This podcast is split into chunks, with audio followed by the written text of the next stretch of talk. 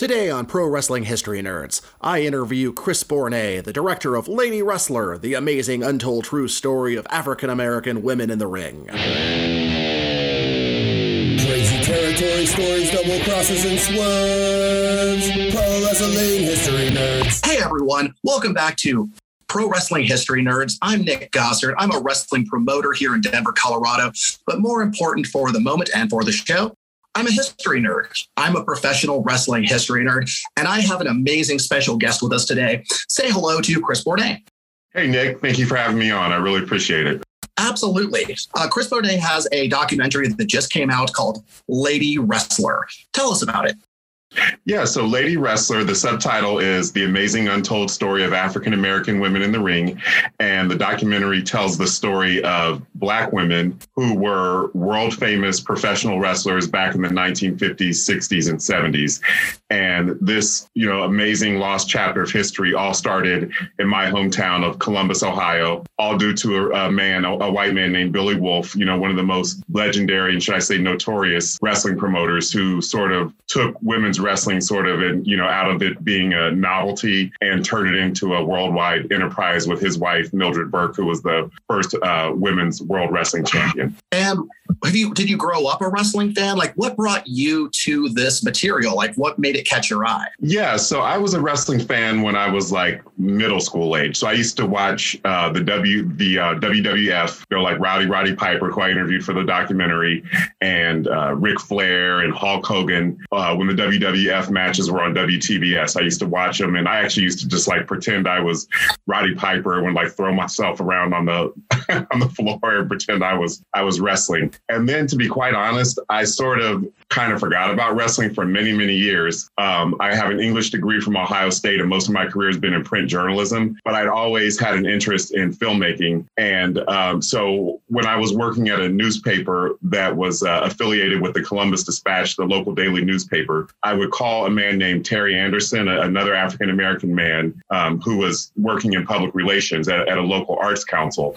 And every time I called Terry, he'd say, There's this really interesting lady you should interview. And that turned out to be Ethel Johnson, one of the first Black women that Billy Wolfe recruited into his uh, women's wrestling enterprise. So I wrote a story about Ethel. Um, and by the way, so I, I shouldn't skip over the details. So when I sat down with Ethel, this was the end of December 2005. So around the holidays of uh, 2005. She just had these amazing stories of going all over the world, wrestling in Japan, all the different parts of Canada, Montreal, and uh, she even had a, a, ring name in Latin America, Rita Valdez. So she went to Cuba before the embargo, you know, all over Mexico. And then um, I just thought I thought her stories were amazing, regardless of the wrestling aspect. The the fact that a black woman was doing these things back in that time, and the fact that she was from my hometown and I'd never heard of her or women like her, just was amazing to me. So the Dispatch printed the article in uh, March of 2006, which just happens to be when Arnold Schwarzenegger holds an annual fitness festival in Columbus every year. So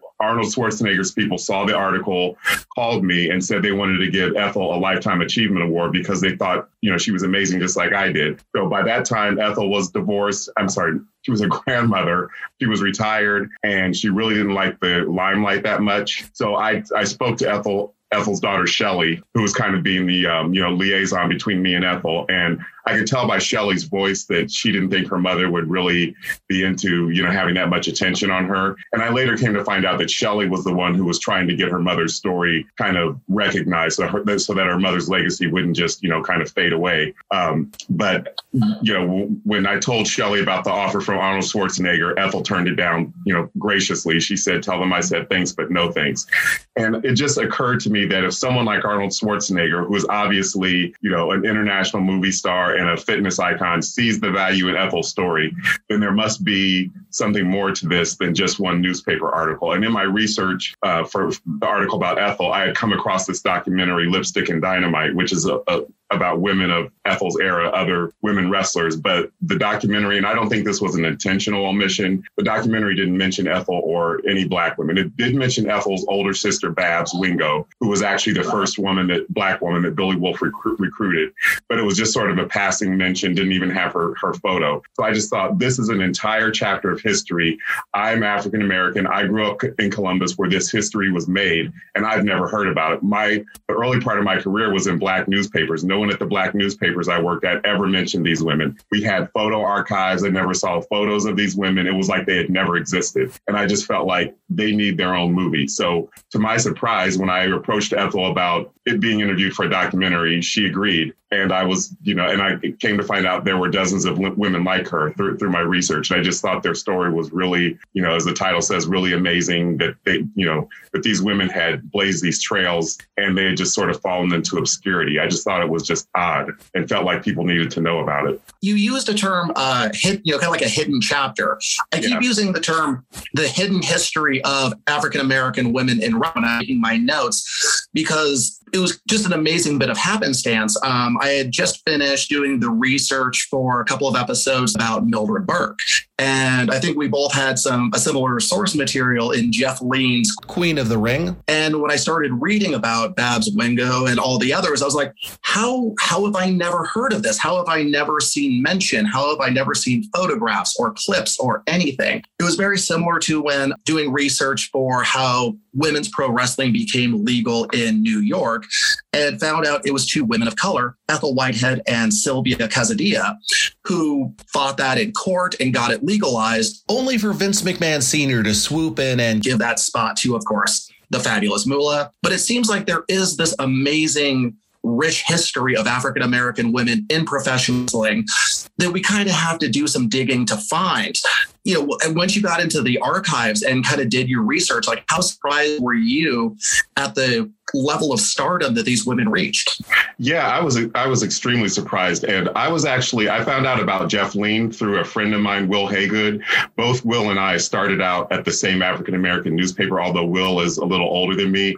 Um, so we started out at the Call and Post. So Will is now a reporter with the Washington Post. He's written several very acclaimed biographies, like um, of Sugar Ray Robinson, Sweet Thunder. He's written biographies of Sammy Davis Jr. and Thurgood Marshall, and he actually wrote the article article that the movie The Butler with Oprah Winfrey and uh, Forest Whitaker, he wrote the newspaper article that that movie was based on. So Will periodically comes back to Columbus, and you know we're friends. So Will, so when I told Will about these you know women wrestlers, he was like, "Oh, if you're really serious about researching women's wrestling, you should talk to my colleague at the, the Washington Post, Jeff Leen. He just wrote a book about Mildred Burke, the first women's champion." So when I talked to Jeff, Jeff was like, "If you're really really serious about researching wrestling, you need to go to the University of Notre Dame's archive." That's where I did most of the research for my book. So that the university, so there was a promoter named Jack Pfeffer who donated all of his material to the University of Notre Dame when he passed away. I mean, it's just, I call him an organized pack rat because he saved everything. I mean, letters back and forth from women to different promoters, press clippings. Uh, I mean, it's just a treasure. and there were just dozens of photos of Ethel, her, her older sister Babs, and her younger sister Marva Scott, who also became a wrestler. And I just, Kathleen Wimbley, who was another one of the, another one of the first black women from Columbus that Billy chose uh, to be in his uh, wrestling organization. So I was just amazed. It was like, you know, it was like going into like ancient Egypt or something and see, you know, and actually getting to see pictures of the pharaohs or, or, you know, Nefertiti or Cleopatra or something. I mean, it was like, why did I never hear about this growing up? I mean, Black history, as it's taught in schools, is is very minimal. We hear about slavery, Martin Luther King, and that's pretty much the end of it. You know, the fact that we never learned about this local Black history, I just thought was really um, just, you know, just uh, amazing in a bad way that we that you know that those of us who grew up in Columbus were never taught about this. Yeah, and that's something I really did want to.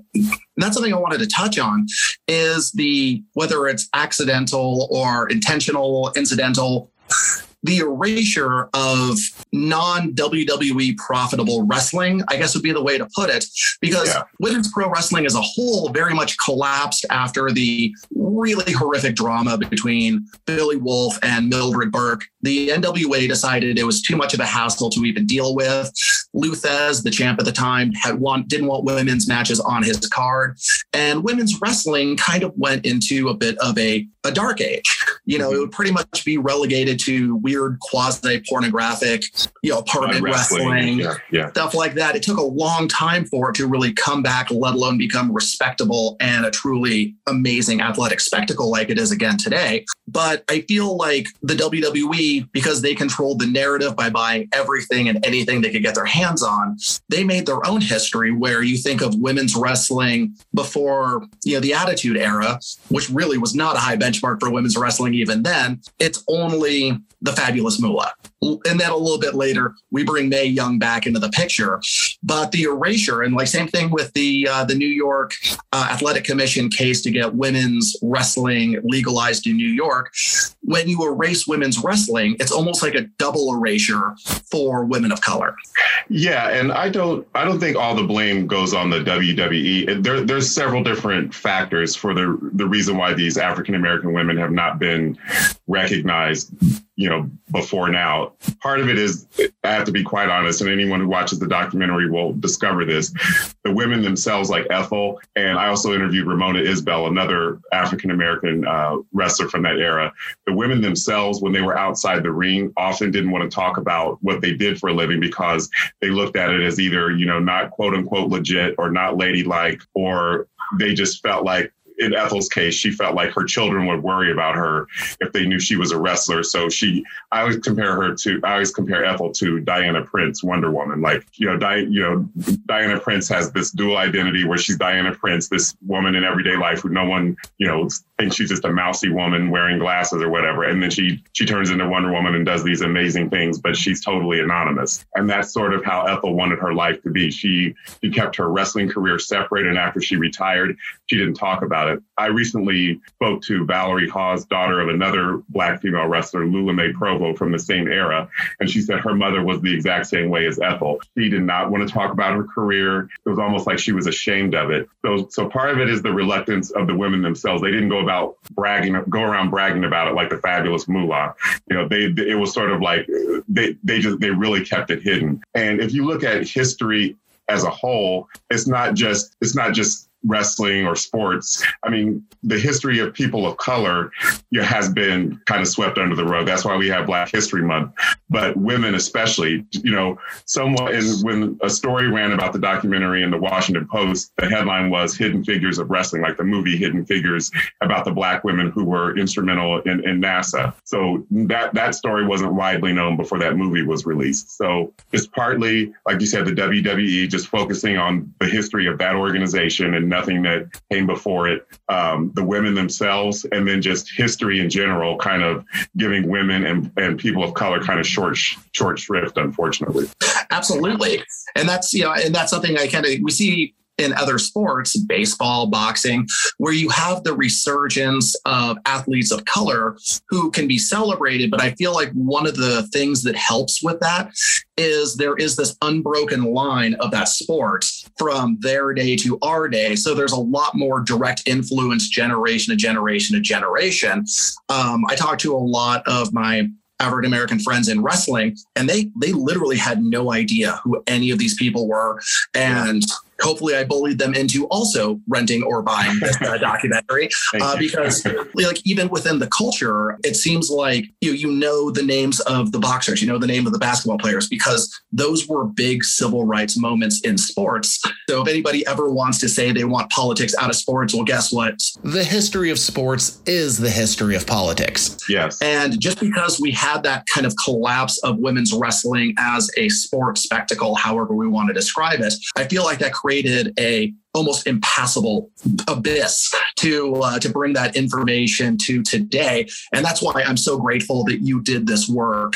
And you're educating not just goofball uh, wrestling fans like myself but you know people within the african american community who did not know that they have heroes they didn't know were heroes. Yeah absolutely. And um, you mentioned um, there was something you said that i wanted to go back to. Um, well why don't you ask me? It'll, it'll come to me if you if you want to if you you want to ask me something else. There was, sure. There was well, how about this? Um, well, how about this? Let's just take a moment and I want to show people this trailer. For people watching the video version, I want you to get your eyeballs on this because it is so amazing to see the source material, actually hear these women telling their stories. So let's take a moment and let's watch this trailer.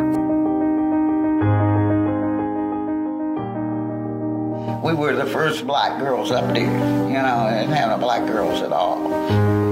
So that was kind of a tough road to hoe. They had a hard, hard time. It, it, it was so competitive that I think that back then that they may have been very difficult for a black lady. When they got on the mat, they had to perform and hit harder, and they were rougher on each other than we were. Because I proved myself as number one in the country. number one.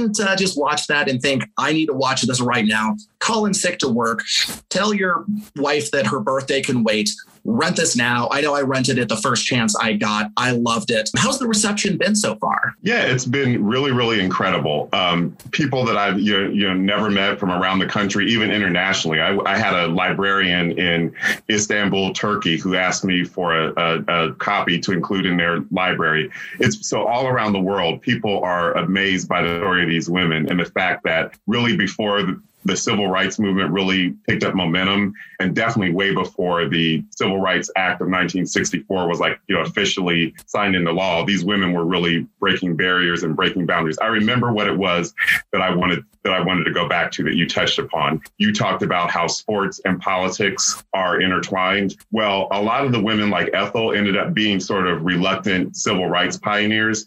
Ethel tells a story in the documentary of how when she would wrestle in the South, and Ramona Isbell talks about this as well, how you know they were they were subject to the same Jim Crow laws that every other African American was. You know, it didn't matter that they were celebrities and they were coming there for a big wrestling match. They had to go in the back door of restaurant restaurants. They couldn't stay in a in a hotel in the nice part of town. They had to stay in a boarding house, you know, in the quote unquote colored part of town. They had to do the the you know as they called it chitlin circuit that all the other black athletes and entertainers did. And Ethel said that she got physically tired of having to do two matches when she'd be in a in a city, two matches in one day, one for the white audience and a second one for the black audience. So she actually Ethel actually told a promoter, she was like, look, you're not going to let the black blacks and whites into the same show, I'm leaving because, you know, you're using the excuse that you don't have separate you know the separate colored restroom for the black people but she was like here i am a black woman i'm the main attraction and you're not letting my black fans in so she said she forfeited her money and left and drove back to Columbus. So she had no intention of being a civil rights pioneer or, you know, having a Rosa Parks moment. It was just sheer physical exhaustion and frustration. So a lot of these women faced situations like that and took stands. And, you know, they had, you know, the fact that Ethel said that's part of the reason why audiences started being integrated at, at wrestling matches is because the black women would refuse to wrestle if they didn't let, you know, fans of all different colors in. And they, you know, they've never been recognized for that. Yeah, uh, it, exactly. Like you pointed out, they didn't have that big dramatic Rosa Parks moment, but that doesn't make their emotional exhaustion based stand any less important or noteworthy because I can't even imagine the emotional exhaustion of dealing with that, let alone people are becoming a little more aware of it in general culture. But another thing, along with uh, African American women in wrestling, that American culture tried to erase is just how dangerous. We're not talking unpleasant or you know mildly uh, inconvenient. It was dangerous for African Americans and especially African American women to yeah. travel as an attraction in the South. And you know, I, I remember reading um, stories about Mildred Burke's son and Billy Wolfe's son driving them town to town with a gun in the glove box because they could literally be ran off the road at any time by really awful people, either out of racist, uh, you know, psychosis or trying to rob them, or both. Yeah, it's really incredible that these that there wasn't a more of a serious incident that happened other than you know when Billy Wolfe and Mildred Burke's son was driving the black woman around that they'd be stopped by police and questioned why are you race mixing get out of town I don't ever want to see you again. It's really incredible that they weren't you know dragged into some like backwoods and and you know, murdered, never to be seen again. And then Ethel told a story about, I think she said it was Tuscaloosa, Alabama, where the, uh, a group called the White Citizens Council, which she said was a form of the Ku Klux Klan, threatened to hang her and another black woman wrestler. So, like you said, it wasn't just this, oh, it's a little inconvenient that I don't get to stay at the four star hotel. It, I mean, it was truly their their lives were at stake a lot of time. And that's something you know we're only recently seeing in mainstream culture. Like we can thank HBO's Watchmen for introducing people to the uh, the Tulsa riots. We can have Lovecraft Country for introducing the idea of sundown towns to contemporary white American audiences. And that's important to contextualize for women like this because these were not, despite what you see in the ring, these are not real life action heroes. These are people trying to get to work, trying to live their lives, trying to live on the same pedestal that their white counterparts were.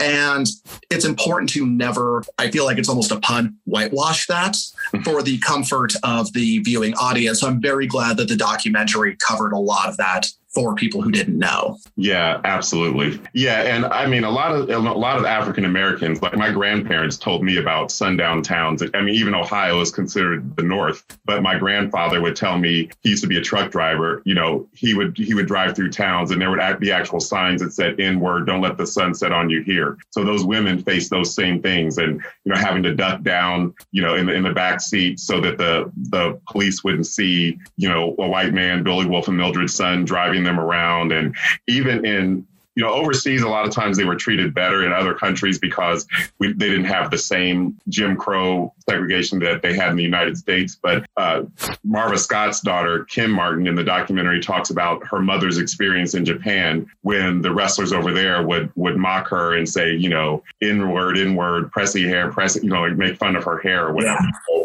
even sometimes in other countries, like Ramona tells a story about she was doing a match in Sydney and she was, you know, before the match, she was killing time shopping at a mall. And the the store clerk made it very clear that she didn't want Ramona touching any of the merchandise. So yeah, I mean, it, the the the indignities they experienced range from, you know, just, you know, microaggressions like a store clerk being rude to you and following you around to see if you're going to steal something to all the way to your life being threatened by hanging. And and that's the thing that the contrast of having to deal with that in your normal life and then stepping into that ring when your music and the lights hit and being a star and feeling that rush and feeling that crowd reaction and then having to essentially be snuck out the back and go either out of town no matter how tired you are or to a um, you know a bad hotel you wouldn't want to stay in no matter what. And you know once again it comes back to that emotional exhaustion that i feel kind of drove these women to not be celebrating their own careers. So I, it, it's very much understandable, very much unfortunate. Something that was discussed in the documentary that I wanted to talk about is how they would have to work twice as hard to get half the recognition.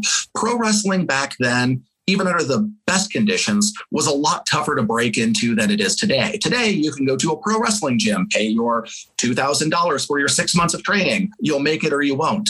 Back then, they were still actively keeping people away from the business to protect it.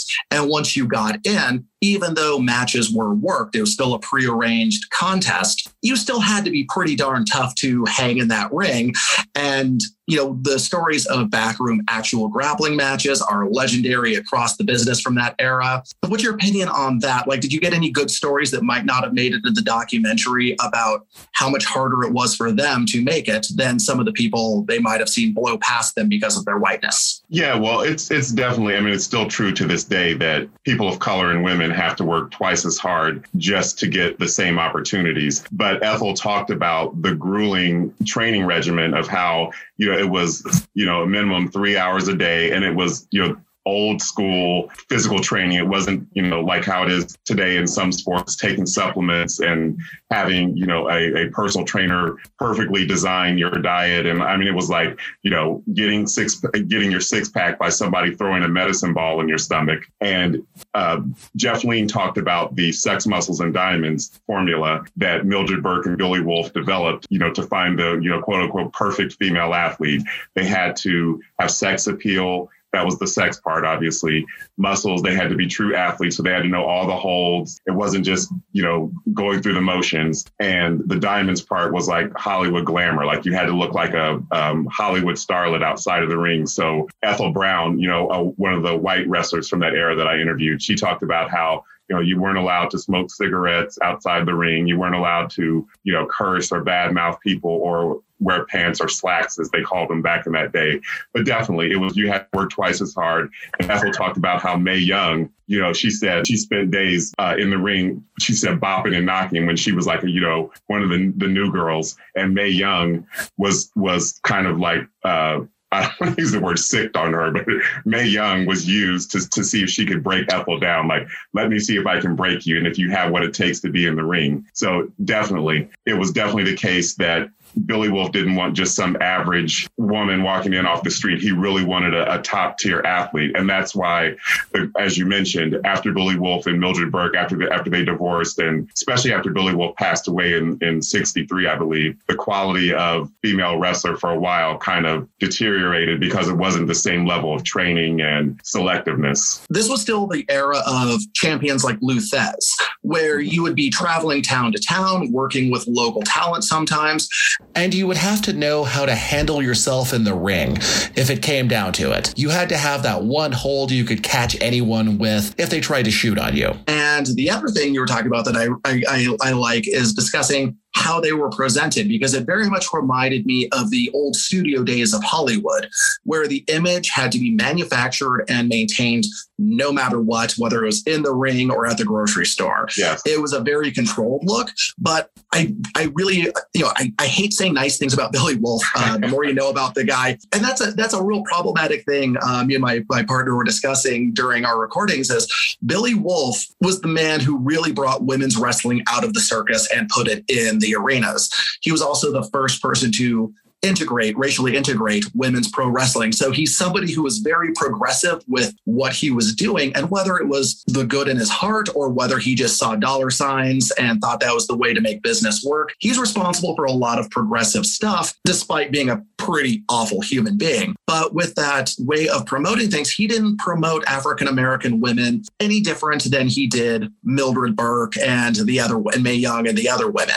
correct? Yeah, yeah. So I see Billy Wolfe as a complex figure. Even if you see like some of the Hollywood moguls of today who've gotten taken out by the Me Too, Me Too movement, I mean, they were, you know, I hate to bring up the example of Harvey Weinstein, but, you know, he, Harvey Weinstein was someone who was, he gave to democratic causes and was liberal on some issues, but obviously he was a monster in his personal life. Billy Wolfe, I don't know if he was quite to the level of a Harvey Weinstein, but he was definitely a womanizer. You know, he was not faithful to Mildred Burke at all. You know, he had several wives and he was known for his underhanded business business practices. But on the issue of race, he was definitely more forward thinking than most of the white men who had any level of power in that day. He Billy Wolfe was the one who thought of Jackie Robinson and how Jackie Robinson integrated Major League Baseball and thought if I do the same thing with women's wrestling, it can bring the same level of attention and excellence. I can attract athletes of different races to my organization. But yes, there there was definitely and and to answer your question, he definitely treated the black women the way he promoted them, the same way as he treated Mildred Burke and the and the other women he uh, promoted. Because other wrestlers, I mean, other or other promoters would often encourage like stereotypes, like the you know the African savage stereotype. But Billy Wolfe was all about that Hollywood glamour look. So whether it was a black woman like Ethel or if it was Mildred Burke, he had the same level of like uh, the same kind of type of glamour image. So it was sort of that way across the board, no matter what the woman's race was. So I don't know if you can look at that as progressive, but yes, at least he didn't pr- promote a lot of stereotypes about the black women that he that he promoted. Yeah, I mean, you you would think that if I just presented the information of a white Midwestern man promoting African American women wrestlers in the 1950s, most people would picture, oh God, like what was it like a female Kamala? Was it you know like headhunters? What awful cringeworthy thing happened? and it's pure equality. Once again, Billy Wolfe behind it, but what matters is what happened in the ring. And I, I, think that's that's why this story is so important to be told, so important to be heard, and I'm glad it exists. Kind of one last thing to talk about before we uh, we call it a day is how do you think? I don't know, because when did you record all these interviews? So I started working on the documentary. I want to say it was 2006, like right after the um, right after the, the dispatch article came out. So it was like on and off for like six or seven years. So the, that was one challenge is, is the technology kept changing because when I started, like DV tape was sort of like the standard and Avid was Avid and Final Cut were like the, um, you know, the editing systems. And then Avid and, and Final Cut started being phased out and DV tape started being phased out. And so the changing technology over all these years was, was, was one of the challenges. But yeah, so it was over the, the interviews were over the course of like six years beginning in 2006. And after that, it was like editing and post production. And I have to give a big shout out to Ohio State and the Wexner Center for the Arts because they gave me a fellowship that enabled me to do all the post production there. And actually worked with Paul Hill, their their staff editor, who I actually went to high school with. Nice, yeah. Because I asked about the time frame because it seems like the release of the documentary is very timely, as we have seen women's wrestling reach a height it has never seen before. We actually had an all woman main event in WrestleMania. And we're also seeing a huge influx of African American representation in top level professional wrestling. You know, one, one person I thought of when you were talking about how they had to work twice as hard is Naomi from WWE, who was yeah. initially just given a backup dancer role for a comedy act and worked harder than anyone, reinventing her gimmick, reinventing herself to get to where she is now. Similarly, on the male side with the New Day, who were floundering because, you know, uh, unfortunately, with a lot of televised wrestling in the past, African American portrayals were either meant to antagonize the kind of like redneck white wrestling fan, or was what a bunch of 60 year old white guys from the Northeast thought would draw in an African American crowd. So that's why you would see the New Day originally being packaged as a almost a gospel group. And they forced themselves into the gimmicks as opposed to forcing the gimmick into themselves. And you know, they just became themselves. So we're seeing this amazing influx of wrestlers like Naomi, Bianca Belair, Ember Moon, Sasha Banks, Kiera Hogan, Big Swole, Nicole Savoy, Marti Belle, Trish Adora, who we, uh, you know, is how I found out about this documentary. Awesome. And we're seeing, instead of them being packaged as stereotypes of however the corporate world wants to see them, they're getting to be themselves. They're getting to be their own representation. They're showing who they are, what their culture really is, showing their own background. And I think it's creating a great connection, which makes pro wrestling more popular in different communities, which of course is something I love hearing about. I don't think there's anything more boring than when I look out at the crowd of a show and it's a thousand people that look like me. it's just yeah. that's that's a, that's just how I, I view it. It's like diversity is awesome, representation is awesome, and I love that we're getting into a position where, for the first time since the '50s, we have African American stars being presented with as much dignity as possible, who can hold their own physically and performance wise against their male counterparts and they're stars. They're huge. They're all over the place. Yeah, and I, I, mean it's just sheer happenstance that the documentary is coming out now, as you said, when a lot of African American wrestlers and African American females are starting to get more opportunities. And actually, the release on Amazon was really just sort of uh, it, it, was honestly due to COVID. Like I had people you know, every now and then would request, oh, please come to my city and have a screening. And the, you know, you'd be surprised at how much interest there is from academia. Like I've I've actually spoken a couple times at local colleges like Ohio State and Otterbein, and there's there's just a real interest in the in the history of these women in in academia. I'm not talking about like mm-hmm. oh, come to our middle school, you know, career day. I'm talking about like, you know, international universities. And so it's just it's just sheer happenstance. I was I was actually going to like organize a tour of screenings around the world actually, and because of COVID, I was like, well, I'll, I'll just go ahead and release it on Amazon. I wish I would have known about this documentary months ago. I did a Zoom lecture for the the uh, Tisch School of Art wow, wow. about the idea of internet fame influencing minority fandom in the uh, the wrestling world because we're starting wow. to see as a wrestling fan, you no longer just are dependent on WWE. You can go find things on YouTube, on various streaming services. There is people don't know there are entire shows dedicated to African American performers, dedicated to gay, non-binary uh, performers. There is so much diversity in wrestling now. So the audience is finally able to find the superheroes that they connect with. and is growing wrestling in a way that I personally find amazing. Yeah, something that I that was a realization that I discovered while I was making the documentary. So I finished like a, a cut of it, you know, like a like a version of it in 2017. And I realized when I finished this version of the documentary, I was like, you know what? I've never been to a wrestling match in person.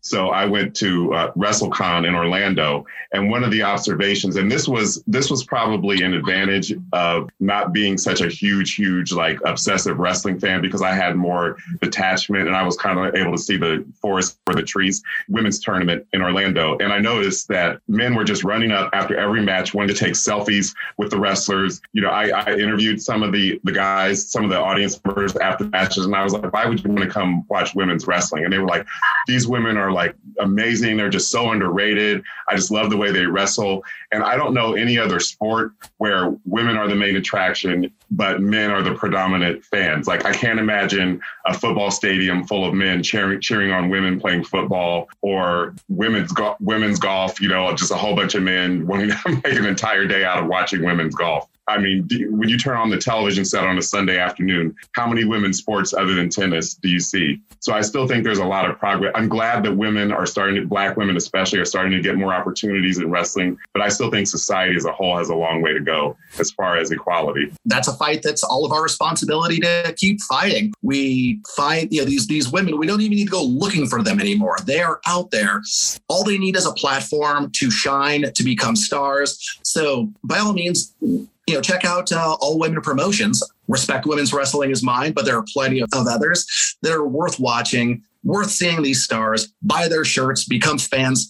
It's a whole new cool world of wrestling. So it's about time to wind things down. Unfortunately, I could talk about this all day, but you've got other things to do. Where can people find this movie and where can people find you on social media? Yeah, so they can go to Amazon, you know, to, to watch the movie. And then if they want more details about the movie, they can go to let, let, the website, ladywrestlermovie.com. And I'm under my name, Chris Bournea, B O U R N E A, on Twitter, Facebook, and Instagram. And there's also a Lady Wrestler Facebook page as well. If you just look up Lady Wrestler Movie on Facebook, it'll pop up. Uh, Chris Bournea, I want to thank you so much for being here today. And thank you for talking about this amazing documentary, this incredible story, this important story. Any last words? I just want to say thank you, Nick. Thank you for bringing awareness to these women's stories. I'm just I'm just hopeful that more people around the world will find out about the women the women that I interviewed in the documentary and, and other women and the contributions they made. And that's that's kind of what we're all about here at Pro Wrestling History Nerds. Listen, learn, and party because history is cool, history is fun. Dive into the crazy stories, and here we are. Um, so thank you so much for uh, Nick Gossard of Pro Wrestling History Nerds. Goodbye, everybody. We'll see you next week. Crazy territory stories, double crosses, and swerves. Pro Wrestling History Nerds.